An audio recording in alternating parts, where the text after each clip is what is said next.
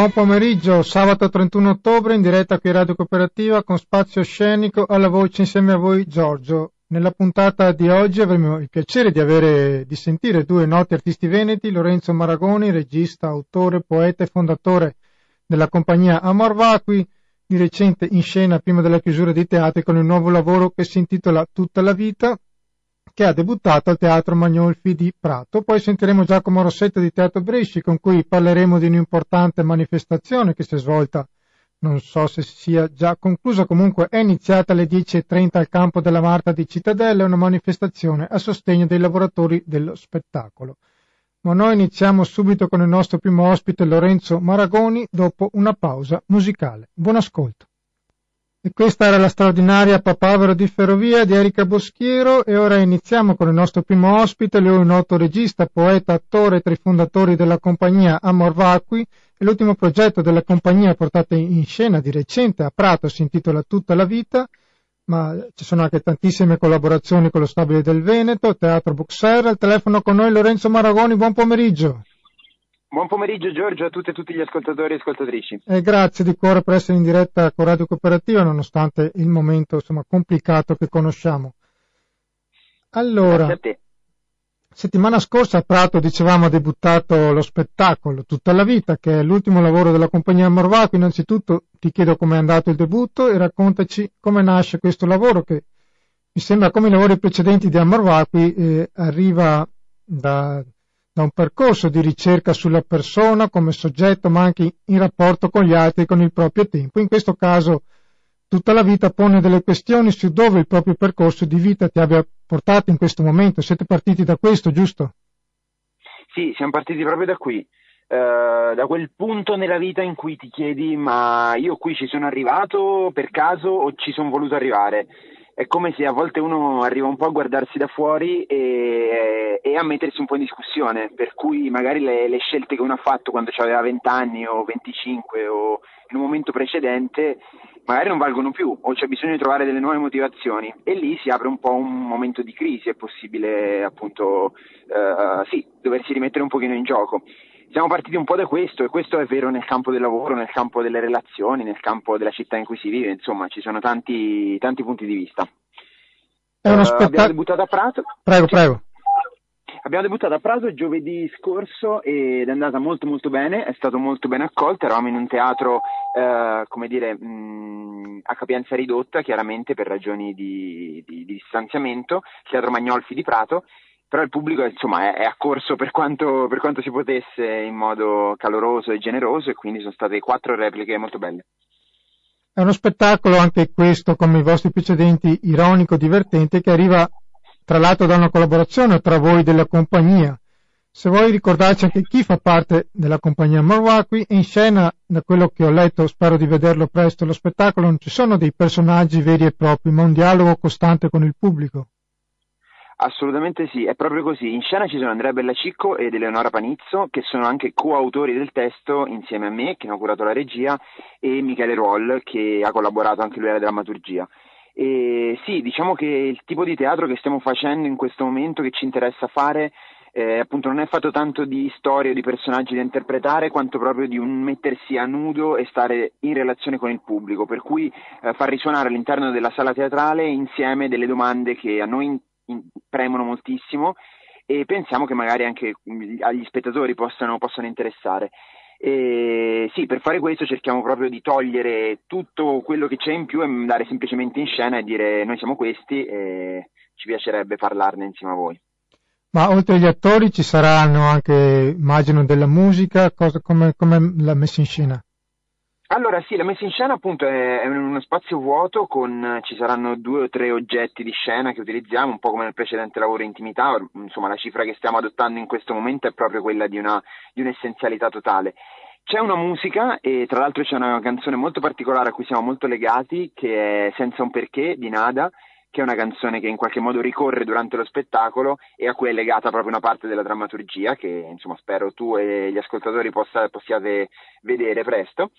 E, ehm, abbiamo avuto il, il, disegno luci di Roberto Raccagni e abbiamo avuto l'organizzazione di tutta appunto, la parte organizzativa di Leila Rezzoli che è l'organizzatrice appunto della compagnia Morfacui. Eh, siamo anche molto felici, siamo stati molto fortunati perché lo spettacolo è stato coprodotto dal Teatro Metastasio di Prato, dal Teatro Stabile del Veneto e dalla Piccionaia di Vicenza, con il supporto di eh, Armonia Festival eh, di Castiglioncello. Quindi insomma una serie di realtà molto importanti che hanno creduto in noi, in questo progetto e noi siamo molto contenti di questo. È uno spettacolo tra l'altro che invita il pubblico ad una, una maggiore consapevolezza di sé. Sicuramente anche il periodo difficile che stiamo vivendo dovrebbero porci questo tipo di riflessioni o addirittura amplificarle. Presumo che anche per voi da quando avete iniziato a scriverlo ad oggi lo sentiate questo lavoro anche in modo diverso. Assolutamente sì, uh, assolutamente sì, perché era come se queste domande che fossero in qualche modo sempre nell'aria, in qualche, in qualche misura per le persone e per noi, fossero proprio precipitate, cioè si fossero manifestate in modo uh, quasi concreto davanti a noi e ci avessero detto uh, in questo momento così complicato, così di crisi, forse ci possono essere anche degli spiragli per chiederci se quello che stiamo facendo, il modo in cui stiamo vivendo la nostra vita, sia effettivamente la vita che vogliamo condurre o se stiamo andando guidando col pilota automatico.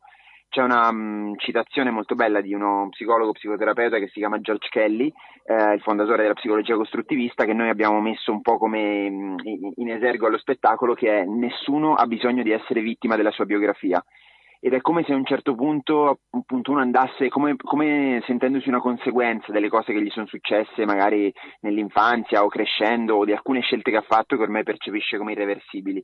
Ecco, quello che vogliamo invitare a pensare è se questo punto, il punto del momento presente, non possa invece essere un momento di ripartenza in cui di liberarci da questo, dall'essere appunto vittima di quello che ci è successo e ricominciare a prendere decisioni per conto di noi come siamo oggi. A proposito di, di ripartenze, eh, presumo voi non ve lo aspettavate uno stop dei cinema e teatri, visto la scrupolosità in cui stavate lavorando, oppure avevate il sentore che potesse capitare?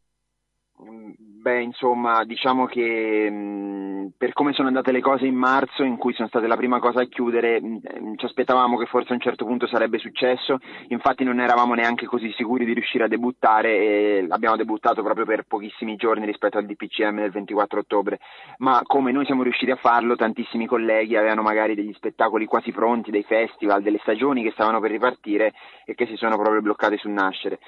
Una cosa complicata secondo me di questi provvedimenti, che, perché, che sono evidentemente necessari e inevitabili, è che arrivano veramente da un momento all'altro, quindi senza la possibilità in qualche modo di riorganizzarsi e, e, sì, in qualche modo quello che lascia un po' di amarezza è vanificando di fatto lo sforzo enorme che hanno fatto eh, oltre alle compagnie, soprattutto tantissime strutture per mettere i teatri in sicurezza. Io tutte le occasioni che ho avuto di andare a teatro negli scorsi mesi ho avuto sempre la temperatura presa, ero seduto distanziato, tutti avevano le mascherine sempre, il pubblico entrava e defluiva in ordine senza creare assembramenti, quindi quello sì dispiace perché c'è stato uno sforzo enorme per, per trovare una nuova modalità eh, però non so se non sia stato sufficiente oppure se insomma mi piace pensare che ci siano state delle considerazioni molto attente per decidere di chiudere proprio questo tipo di attività. Per noi sicuramente è una, una perdita insomma, importante e da un certo punto di vista spero che lo sia anche per il pubblico, cioè che il pubblico senta la mancanza e che anche il pubblico faccia come dire, sentire la sua voce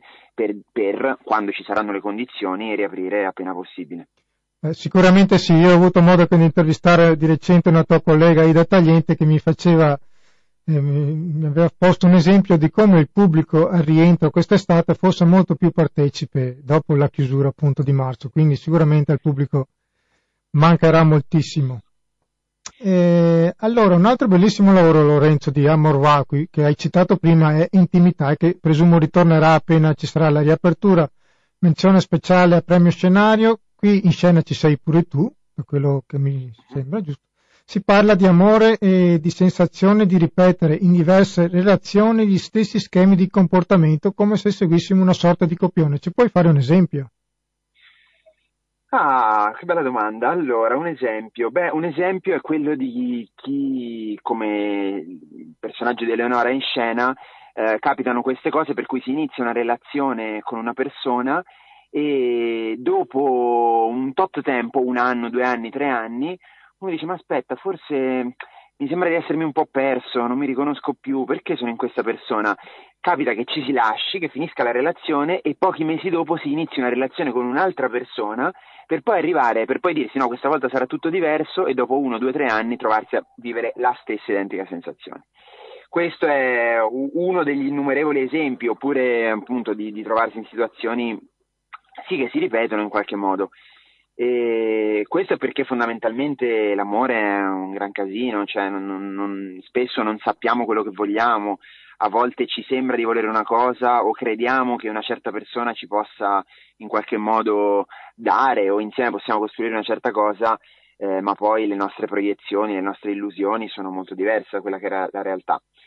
E quindi, boh, e quindi boh, questi due spettacoli sono legati secondo me, nel senso che, mh, mm, come si suol dire, insomma, prima di avviare una relazione amorosa di questo tipo, eh, penso che sia necessario che uno conosca un po' se stesso, se no rischia di veramente scaricare sull'altra persona le proprie mancanze, le proprie insicurezze, chiedendole un po' di compensarle e non può essere questa la base per costruire una relazione. Mi è venuta in mente una bella frase di una canzone della PFM che diceva niente più sincero di come non saperne niente su questo tema. Perfetto, perfetto, questa mi sembra proprio, proprio, giusta. Poi anche intimità, così come tutta la vita, appunto il nostro approccio è, è come dire, cerchiamo che siano spettacoli brillanti, divertenti, anche insomma umoristici, ecco, il, il take, l'approccio al, alla materia è sempre insomma un po' autoironico, partiamo proprio dal fatto che, che, noi non ne sappiamo niente per primi, insomma non vogliono essere veramente dei trattati o, de, o dei saggi sulla materia. Però insomma qua e là ci piace cercare di affondare il colpo e vedere se magari smuoviamo qualcosa negli spettatori. Dopo le repliche di intimità è successo spesso che delle persone ci dicessero, ci scrivessero eh, voglio assolutamente portarci mio fidanzato perché questa è, cioè questo spettacolo esprime mh, mm, molto meglio di quanto noi siamo riusciti a fare dentro la nostra coppia alcune cose e questo dà, dà molta soddisfazione perché in qualche modo vuol dire che, che può essere utile. Ecco. Anche qui avete proceduto ad un lavoro di scrittura corale come gli altri lavori? Sì, come per tutta la vita. Eh, in questo spettacolo la scrittura è di Andrea Bellacicco, Nora Panizzo, mia, di Michele Roll e di Andrea Tonin, che è stato anche, che era l'attore che, che, lo interpretava prima che io lo, lo, sostitu- lo sostituissi successivamente e anche lì siamo molto partiti da, da, dall'autobiografia. È come se sì, il teatro che facciamo forse può chiamarsi in qualche modo un teatro tra virgolette d'autore, d'autori e autrici e molto legato al vissuto personale, mm, sperando che poi il nostro condividere come erano i nostri amori dell'adolescenza, come era il nostro rapporto con i genitori, come abbiamo visto la coppia dei nostri genitori, se per noi era un modello, se per noi era qualcosa assolutamente da evitare, eh, le nostre ex relazioni passate, eh, tutto chiaramente poi trasfigurato in modo da non renderlo riconoscibile, ecco, mh, mm, tutto questo speriamo che poi faccia fare al pubblico quel click di ah, anche io in qualche modo ho vissuto qualcosa di simile. Quindi sì, il processo creativo parte sempre da una condivisione di tutti e noi cinque 5 all'epoca, 4 in tutta la vita. Oltretutto avete scelto pure di stare in abbigliamento intimo a proposito di, di intimità in scena. Sì, questa è stata una scelta a cui abbiamo pensato tantissimo e alla fine insomma è risultata una scelta che ci ha convinto e sembra aver convinto anche il pubblico, nel senso per um, sottolineare questo senso anche un po' di imbarazzo, di disagio nel parlare di cose così personali, di amore, di sesso, eh, entriamo in scena eh, tutti e tre in mutande, Leonora in mutande Regiseno e proprio ad accentuare il ma noi, ma noi che cosa ne sappiamo di questa cosa, ecco. E, è proprio un mettersi a nudo, ecco, metaforico e anche in quel caso praticamente letterale. Diciamo che tu lavori molto con i giovani, infatti questi spettacoli sono rivolti anche principalmente ad un pubblico giovane, quando appunto si parla che i giovani non vengano a teatro, magari con gli argomenti giusti voi riuscite a portarli. Sì, di, diciamo, sì, mm, come dire, noi, eh, cioè parlando di, di noi, mh, mm, è come se fosse sì, inevitabilmente un po' risuona principalmente in persone della nostra età che magari si stanno rifacendo domande analoghe. Però in qualche modo il tentativo che stiamo facendo adesso, già con intimità, ancora di più con tutta la vita, è proprio di allargare il campo verso una, una fruizione mm, tra, tra, tutte le virgolette del caso più universale, nel senso parlare di esperienze umane che in qualche modo prescindano dalla, dalla, dall'età anagrafica, che prescindano dalla, Uh, da, da, da, dove, da in che città uno ci viene a vedere, in un grande centro, in una piccola realtà, con esperienze di vita diverse, vorremmo proprio andare a cercare quel comune denominatore che ci rende, che ci rende umani. Quindi sì, parliamo in qualche modo della e con la nostra generazione, ma cerchiamo sempre di più di essere trasversali, ad arrivare a, Sì, poi si estende un po' a tutti, giustamente. E poi c'è un altro progetto a cui stai lavorando che è Universierie, dove tu lavori anche come docente. Uh, sì. Ce ne vuoi parlare un attimo? Sì, allora, eh, Uni- Università è stato vabbè, un progetto che esiste da tanti anni con il coinvolgimento degli studenti e delle studentesse dell'Università di Padova che mh, aveva proprio l'obiettivo di avvicinare gli studenti al teatro eh, stabile del Veneto, al teatro Verdi in particolare e la modalità che abbiamo scelto per farlo è stata non tanto mh, renderli nuovi spettatori ma renderli protagonisti, per cui selezionare ogni anno un gruppo di eh, studenti che fanno da drammaturghi, quindi scrivono degli episodi di questa serie teatrale di quattro episodi ogni anno e un gruppo di dieci ragazzi e ragazze che fanno da attori. Quindi loro vanno in scena proprio come se fossero degli attori professionisti, chiaramente con uh, i, i, termini del caso, per cui pochi giorni di lavoro, mh, mm, appunto non essere degli attori professionisti, ma noi cerchiamo di dare al pubblico ogni, in ogni episodio un prodotto il più possibile, come dire, professionale. Quest'anno, eh, con il fatto che i teatri durante la primavera, che è la stagione delle universiserie, eh, sono, erano chiusi, abbiamo provato a fare questa esperienza online, ovvero abbiamo trasferito su Zoom gli spettacoli. Uh, Zoom proprio perché di tutte le piattaforme rispetto a YouTube o fare dei video registrati uh, manteneva questo senso di appuntamento col pubblico, cioè si va in scena comunque a quell'ora in quel posto e chi c'è c'è, chi non c'è non c'è in qualche modo, che è anche il bello del teatro, il fare spazio perché questa cosa faccia parte della vita di qualcuno, quindi non in registrata ma in diretta per quanto non fisicamente nello stesso spazio. Ed ha avuto un bellissimo riscontro, abbiamo avuto mh, mh, mm, fino a 300 spettatori connessi online per vedere questa cosa, i ragazzi sono stati bravissimi ed è stato veramente una cosa importante, soprattutto nel periodo di, de, lockdown, insomma, per sentirci in qualche modo più vicini, fare un sorriso e raccontare mh, mm, la condizione che proprio gli studenti stavano vivendo, eh, vivendo praticamente la loro vita a distanza e online. E un'altra tua passione è la poesia. Nel 2019 sei finalista di Poetry Slam. Eh, ma scrivi anche poesie quindi? Eh, sì, eh, sì è, è, stata una cosa iniziata un po' per caso, eh, sei una di quelle passioni che boh, alle superiori scrivevo delle poesie, però non è mai insomma non è mai diventata un'attività regolare e invece grazie proprio al circuito del Poetry Slam, che sono questa sorta di eh, sfide poetiche che si svolgono nei locali, eh, in cui 5 o 6 poeti si confrontano con, con poesie scritte da loro di circa 3 minuti uh, e il pubblico vota mh, mm, qual è il suo poeta preferito della serata. Ecco, questo circuito che ho conosciuto appunto nel 2018 e che c'è in tutta, in tut, in tutta Italia, mh, mm, Padova, Milano, Torino, Roma, eh, siamo stati in Sicilia a fare le finali nazionali, insomma c'è proprio un movimento dietro che mh, mm, in qualche modo mischia eh, la poesia, eh, il monologo teatrale, eh, la stand-up comedy, una serie di, di, linguaggi che si sintetizzano in delle persone su un palco per tre minuti davanti a un pubblico. E questa cosa è stata molto bella eh, al punto che appunto l'anno scorso poi ho partecipato alle finali nazionali italiane e da, questo, da questa attività è nato, sta nascendo in qualche modo un piccolo spettacolo mio di poesia performativa che si chiama Stand Up Poetry, eh, proprio mischiando in qualche modo l'idea della, della poesia dal vivo e, e della, dell'umorismo, della comicità tipico della stand up comedy che mh, ha iniziato a fare qualche data, sono stato a Milano, sono stato a Firenze, sarei dovuto essere a, a Roma la scorsa settimana, ma purtroppo non è stato possibile, e, però è un'altra attività che, che mi piace molto, che crea tantissima connessione con il pubblico eh, vedo che insomma, il pubblico risponde molto bene finora, quindi sicuramente la, la, porterò avanti.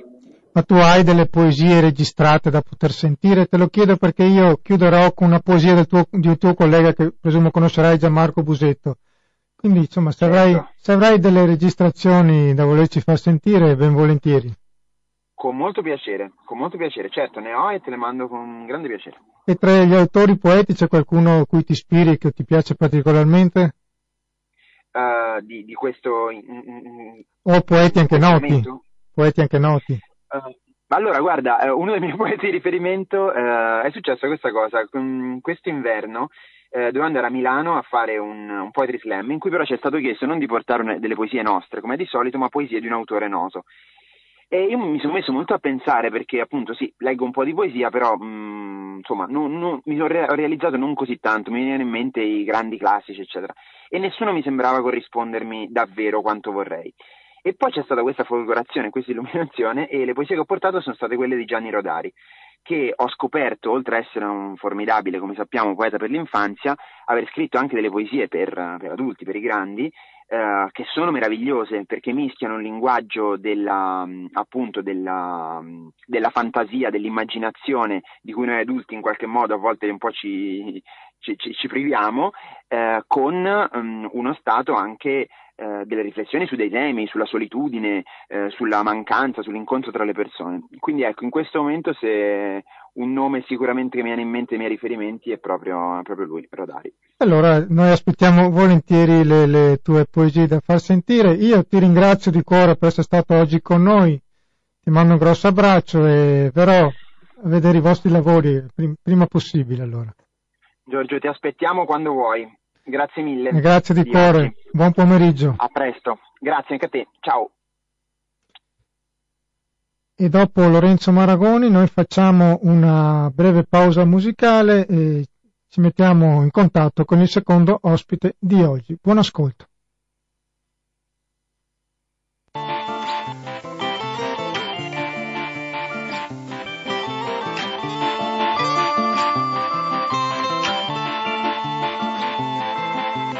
Oggi non lavoro, oggi non mi vesto, resto nudo e manifesto.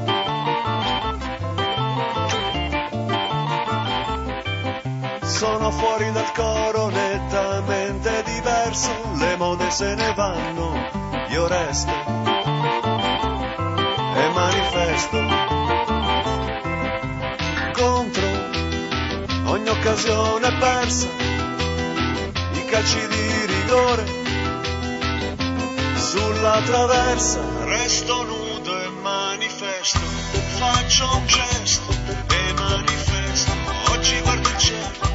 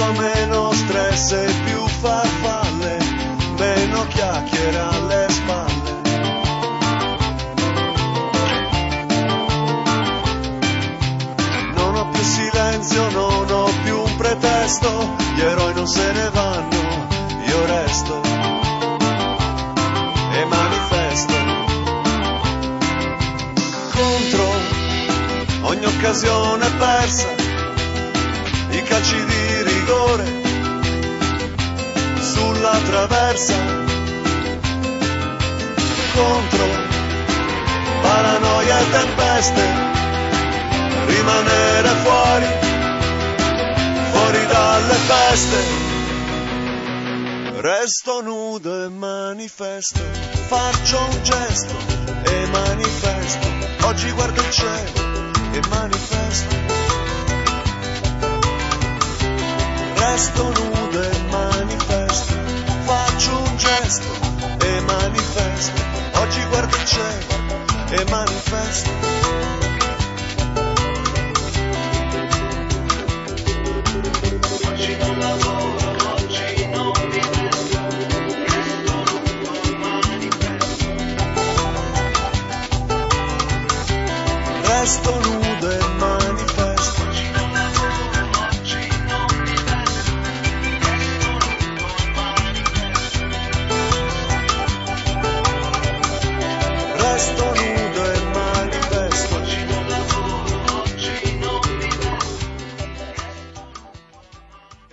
E questa era la mitica banda Bordeaux e ora parliamo di un'importante manifestazione dei lavoratori dello spettacolo che si è svolta questa mattina a Cittadella in pieno rispetto delle regole di prevenzione. A parlarne uno degli organizzatori, un bravissimo attore, una persona che stimo oltretutto molto ed è con noi Giacomo Rossetto. Buon pomeriggio. Ciao, buon pomeriggio a tutti, grazie Giorgio. Grazie. Tra l'altro, per quello che fate voi come radio. Grazie mille. Allora, qualche giorno fa partiamo un po', un po', più indietro. Qualche giorno fa, a causa della seconda ondata di questa maledetta pandemia con i contagiati da coronavirus in aumento il governo ha emanato un nuovo DPCM con delle misure restrittive che ha penalizzato alcune categorie, in particolare il settore della cultura con la chiusura di cinema e teatri, solo che in questa volta voi avete posto delle critiche a questo DPCM e chiesto delle spiegazioni riguardo in particolare al Ministro della Cultura. E raccontaci allora com'è nata questa manifestazione. Allora, eh, quando è uscito l'ultimo DPCM che chiudeva i, i, teatri, il cinema, le sale da concerto, le sale da danza, tutti i luoghi della cultura, noi eh, come lavoratori dello spettacolo ci siamo trovati un po' spiazzati, nel senso che eh, accettiamo la chiusura perché capiamo che la situazione come dire, quella della pandemia sta... Scusa Giacomo, ti sento un po' basso, se puoi alzare il volume... Aspetta, mi senti adesso? Perfetto, vai pure. Ok, no, dicevo che noi la, la, la, la situazione della chiusura l'abbiamo accettata ma non compresa, non accettata neanche pienamente, perché ad esempio stato, eh, sono stati lasciati aperti altri, altri centri di, di, aggregazione, parlo ad esempio delle, delle chiese che come, come, rito sono molto simili a quelle del teatro, ma soprattutto ci sono dei, sono stati lasciati aperti i centri commerciali o altri eh, luoghi in cui i protocolli che noi abbiamo adoperato in teatro non vengono rispettati. Noi, chiunque sia stato a teatro in questi mesi sa che c'è il controllo temperatura, il distanziamento, si vede solo con la mascherina lo spettacolo, c'è un registro dei nomi, sono luoghi sicuri. Basta leggere quanto ha emanato l'Agis dieci giorni fa, su 350.000 spettatori circa dal 10 giugno al 10 ottobre c'è stato un contagiato. Perché? Perché i teatri sono luoghi sicuri, sono luoghi in cui si è speso tantissimo per uh, mantenerli aperti per tutte queste, queste misure, adesso vengono, vengono, chiusi senza dare un futuro al, al, settore spettacolo. È stato deciso di chiudere senza dirci cosa, cosa sarà di noi, facendo tra l'altro secondo me un danno eh, enorme non solo ai lavoratori ma proprio alla, alla cittadinanza. Io stamattina ho letto delle, delle, parole di Francesco Colella che tu hai visto al festival sì. quest'estate. Eh, Francesco domenica dopo la replica all'Argentina a Roma ha detto che il teatro è più che mai importante perché ci permette di eh, elaborare come spettatori tutte le emozioni che noi viviamo. Eh, serve perché ci insegna a, a vivere, ci insegna ad amare, ci insegna a non essere amati, ci insegna cosa sia la morte, ci aiuta, ci dà degli strumenti per, per, dire, per sviscerare tutto quanto c'è, c'è, nell'umano. E chiudendo tutti i luoghi della cultura eh, si lasciano i cittadini a fare il loro lavoro, poi li si manda a casa e, e questo crea una società arrabbiata, crea isolamento, crea eh, solitudine. Quindi nel rispetto di tutte le norme i teatri potrebbero continuare ad essere aperti. Franceschini, eh, come sempre, casca dal pero. Sì, tra l'altro vi ha dato una risposta che ho trovato anch'io un poco elegante. Rispetto... Ma guarda, a me, a me la cosa di Franceschini, lui poteva risponderci in tutti i modi, ma facendo lo stizzito. Sembrava un bambino di 5 anni a cui viene, viene mossa una, una, prima critica quando è piccolo, allora sì, si impunta e si difende, ma eh, Franceschini secondo me ha sbagliato, eh, non conosce il panorama teatrale italiano, non conosce proprio la geografia dei luoghi. Noi siamo una nazione fondata sui paesini. Ora, se uno abita a Cittadella, faccio un esempio, ed è abbonato al teatro sociale di Cittadella, è molto raro che prenda la macchina per andare a Bassano, prenda la macchina per andare a Castelfranco, va a vedere lo spettacolo nel suo comune, ci va a piedi, ci va con la mascherina, ci va con la bicicletta, ci va con la macchina, assembramento disordinato nei mezzi pubblici. Quindi andavano chiusi magari i teatri in zone in cui c'è un grandissimo contagio, c'è un grandissimo uh, rischio di mobilità pubblica, ma non nei paesi. Nei paesi il teatro e il cinema è anche l'unica cosa che si può offrire ai cittadini come, come attività. Uh, che poi Franceschini si stizzisca, lascia, lascia il tempo che trova. Ti dico, io durante la prima ondata mi sono accorto a maggio che Franceschini, ministro della cultura, eh, che poi sta ricevendo critiche da, da, tutti, dalla più piccola compagnia teatrale all'attore più importante, alle più importanti. Io in certi casi credo che sia più dignitoso fare un passo indietro e, e lasciare stare. Uh, me, se, se Franceschini facesse un ripensamento sul suo ruolo di ministro, anche perché è ministro della cultura in Italia, che è la patria della cultura. Che anche un governo di centro-sinistra, tra l'altro, ci si aspettava magari qualcosa di diverso, ecco. Ma guarda, guarda in, realtà, in realtà noi stamattina avevamo, avevamo amministratori locali di ogni schieramento politico, eh, è proprio una cosa trasversale anche, anche politicamente il fatto di dare dei servizi ai propri cittadini ma si è preferito chiudere in maniera indiscriminata quando invece si potevano fare, si potevano fare dei, giusti, dei giusti distinguo. Diciamo che da quello che ho capito la vostra protesta non riguarda diciamo, solo la dimostrazione della sicurezza dei teatri, ma pure la scarsa considerazione che vi è attribuita come lavoratori e che la cultura non venga diciamo, percepita dalla maggioranza delle persone come intrattenimento. Ricordiamo infatti una frase infelice anche del Presidente del Consiglio che vi aveva definito una categoria che fa divertire ed emozionare, infatti Ascanio Celestini ieri ha commentato dicendo evidentemente siamo l'alternativa degli aperitivi. No, dicevo che è sempre, sempre lucido e sferzante, una delle voci più nitide eh, nel panorama anche della protesta. Diciamo che non veniamo riconosciuti come lavoratori, ma siamo 500.000 in Italia, siamo delle imprese che diamo, diamo lavoro a un sacco di persone, poi queste persone hanno delle famiglie, hanno dei mutui, hanno dei figli.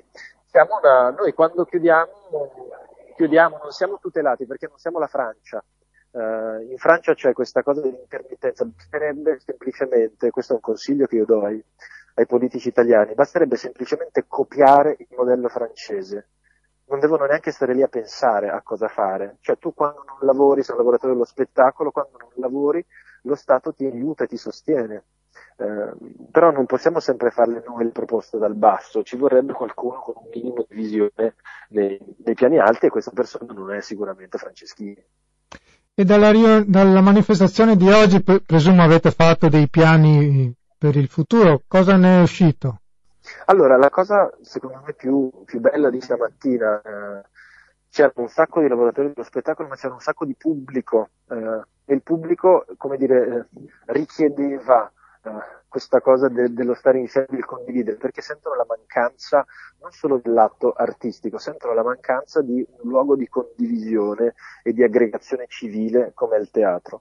Eh, la cosa che noi ci sentiamo di fare è comunque di non, non abbassare la testa, cioè noi non vogliamo semplicemente il sostegno economico, eh, perché siamo tutti gente che dell'assistenzialismo se ne fa gran poco. Noi vogliamo lavorare perché siamo dei lavoratori. Eh, è ovvio che qualora ci fosse un lockdown generale siamo i primi a dire vabbè è ovvio che i teatri debbano rimanere chiusi così come il cinema o le sale da concerto, ma eh, che ci sia una visione a lungo, a lungo periodo.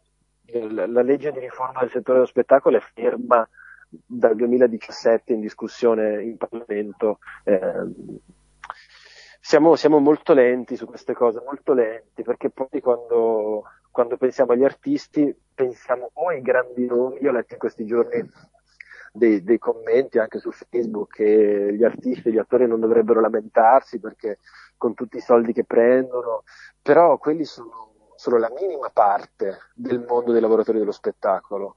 Eh, dobbiamo essere tutti uniti, ma anche come società civile, eh, tutti insieme a difendere i diritti dei lavoratori. Io penso che quando viene calpestato il diritto o viene negato il diritto di uno sia un problema di tutti, non sia un problema del singolo.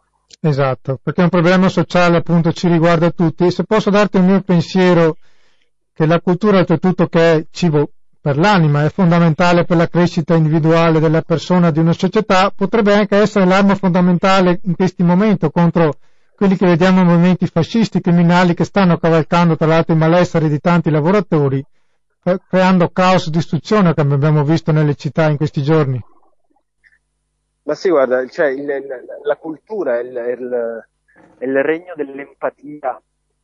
C'era un, c'era un, un importantissimo anarchico russo, si chiamava Kropotkin, che diceva che se noi imparassimo a sentire il bisogno dell'altro, eh, ci sarebbe ben poco bisogno di leggi. Eh, dobbiamo imparare a sentire come gli altri e, e cercare di da, svincolarci da queste, da queste frange che rovinano la protesta, perché la protesta è legittima sempre, eh, così come è legittima la rabbia, quando questo si tramuta in violenza ingiustificata, lì, lì bisogna, bisogna, discostarsi e, e, non fare di tutto un erbo un fascio, perché adesso è facile dire hanno manifestato, hanno spaccato tutto, allora tutti quelli che manifestano spaccano tutto.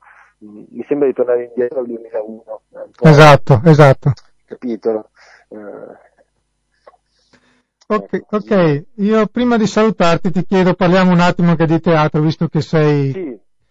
E a proposito di criminalità, eh, ti volevo chiedere il debutto di Andrangheta che appunto è avvenuto al Teatro Falcone Borsellino, spettacolo che spero di, di, vedere presto, tra l'altro un lavoro che oltre a te eh, vede insieme anche tua moglie e collega Anna Tringali e anche la partecipazione di altri tuoi colleghi noti. Che differenze ci sono rispetto anche a Malabrenta, altro tuo di lavoro? E come appunto, cosa ci puoi dire di questo spettacolo? Ah, poi io tra l'altro Ndrangheta dovevo fare, stasera dovevo essere in scena a fare Ndrangheta. Eh, allora, la differenza con Malabranta è che Malabranta racconta la mala di Felice Maniero da dentro. Eh, in Borsellino abbiamo raccontato il giudice e l'uomo, Borsellino. In Drangheta eh, squarciamo un po' il velo di maglia sulla criminalità più potente e ramificata del mondo. Eh, è una criminalità che poi al nord trova come dire, terreno molto fertile. Eh, al nord ci sono circa 8.000 membri di consigli di amministrazione di società varie che sono riconducibili alle endrine.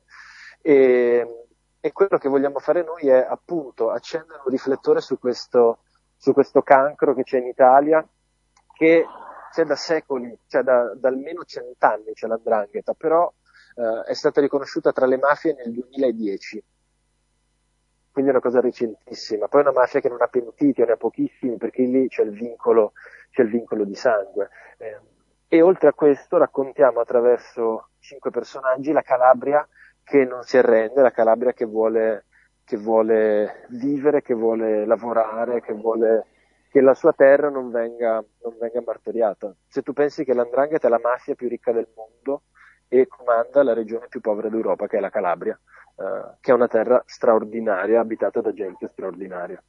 Che non è quella dello spot, non ti chiedo commenti perché presumo di sapere no, la tua risposta.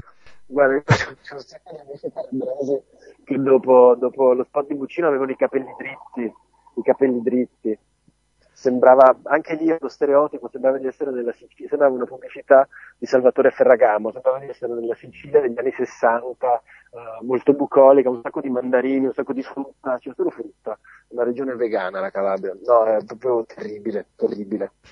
Ok, io ti ringrazio per essere stato in diretta con noi, ti mando un grosso Grazie abbraccio e ci vediamo a teatro allora. Ciao, a presto, ciao, ciao, ciao. E questo era il grandissimo Giorgio Gaber, noi stiamo, ci stiamo avviando verso la chiusura della puntata di oggi di Spazio Scenico. Io innanzitutto vi ricordo che siete all'ascolto di Radio Cooperativa. Radio Cooperativa è un emittente libero, noi non abbiamo sponsor commerciali, viviamo grazie al contributo volontario di tutti noi conduttori, ma anche di tutti i tecnici, tutte le persone che lavorano qui in radio per fare in modo che la radio continui e ovviamente abbiamo chiediamo con un aiuto da parte di voi ascoltatori, per chi volesse aiutarci a tenere viva Radio Cooperativa, noi abbiamo un conto corrente che è il numero 120 82 301, intestato Cooperativa Informazione e Cultura via Antonio da Tempo 2 35 131 Padova, oppure andando semplicemente nel nostro sito www.radiocooperativa.it trovate tutte le modalità per aiutare la radio, 5 per 1000, nell'Associazione Amici di Radio Cooperativa ci sono diversi modi per fare in modo che, che Radio Cooperativa continui a vivere. Allora io ringrazio gli ospiti di oggi, Lorenzo Maragoni e Giacomo Rossetto, per essere intervenuti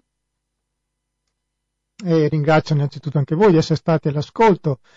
Speriamo che questo periodo difficile termine presto, quindi cerchiamo più possibile di rimanere uniti anche se distanti fisicamente, sicuramente Radio Cooperativo può essere un ottimo collante per stare insieme. Io vi ringrazio di cuore, come vi dicevo all'inizio di puntata, vi saluto con una poesia del poeta attore Gianmarco Busetto, di un bellissimo lavoro che ci ha regalato, che si intitola Anche le anatre d'allevamento d'altronde migrerebbero in autunno, la poesia che sentirete si intitola Quel maledetto pezzo di cielo e subito dopo la poesia di Gianmarco Busetto sentirete come sempre la nostra sigla finale di Non farti vedere di Maria Roveran. Allora ci ascoltiamo Gianmarco Busetto e poi la canzone, la nostra sigla finale. Grazie a tutti voi di cuore per essere stati all'ascolto e buon pomeriggio. C'è qualcosa di Chopin. Cristo che sanguina passione c'è tutto il profumo e tutta la tenerezza del sud. Tutta la voglia di non contare l'amore su petali di inutili margherite.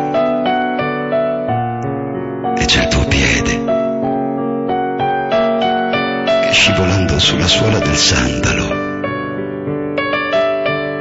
benedice il tempo in cui avresti dovuto seppellirmi.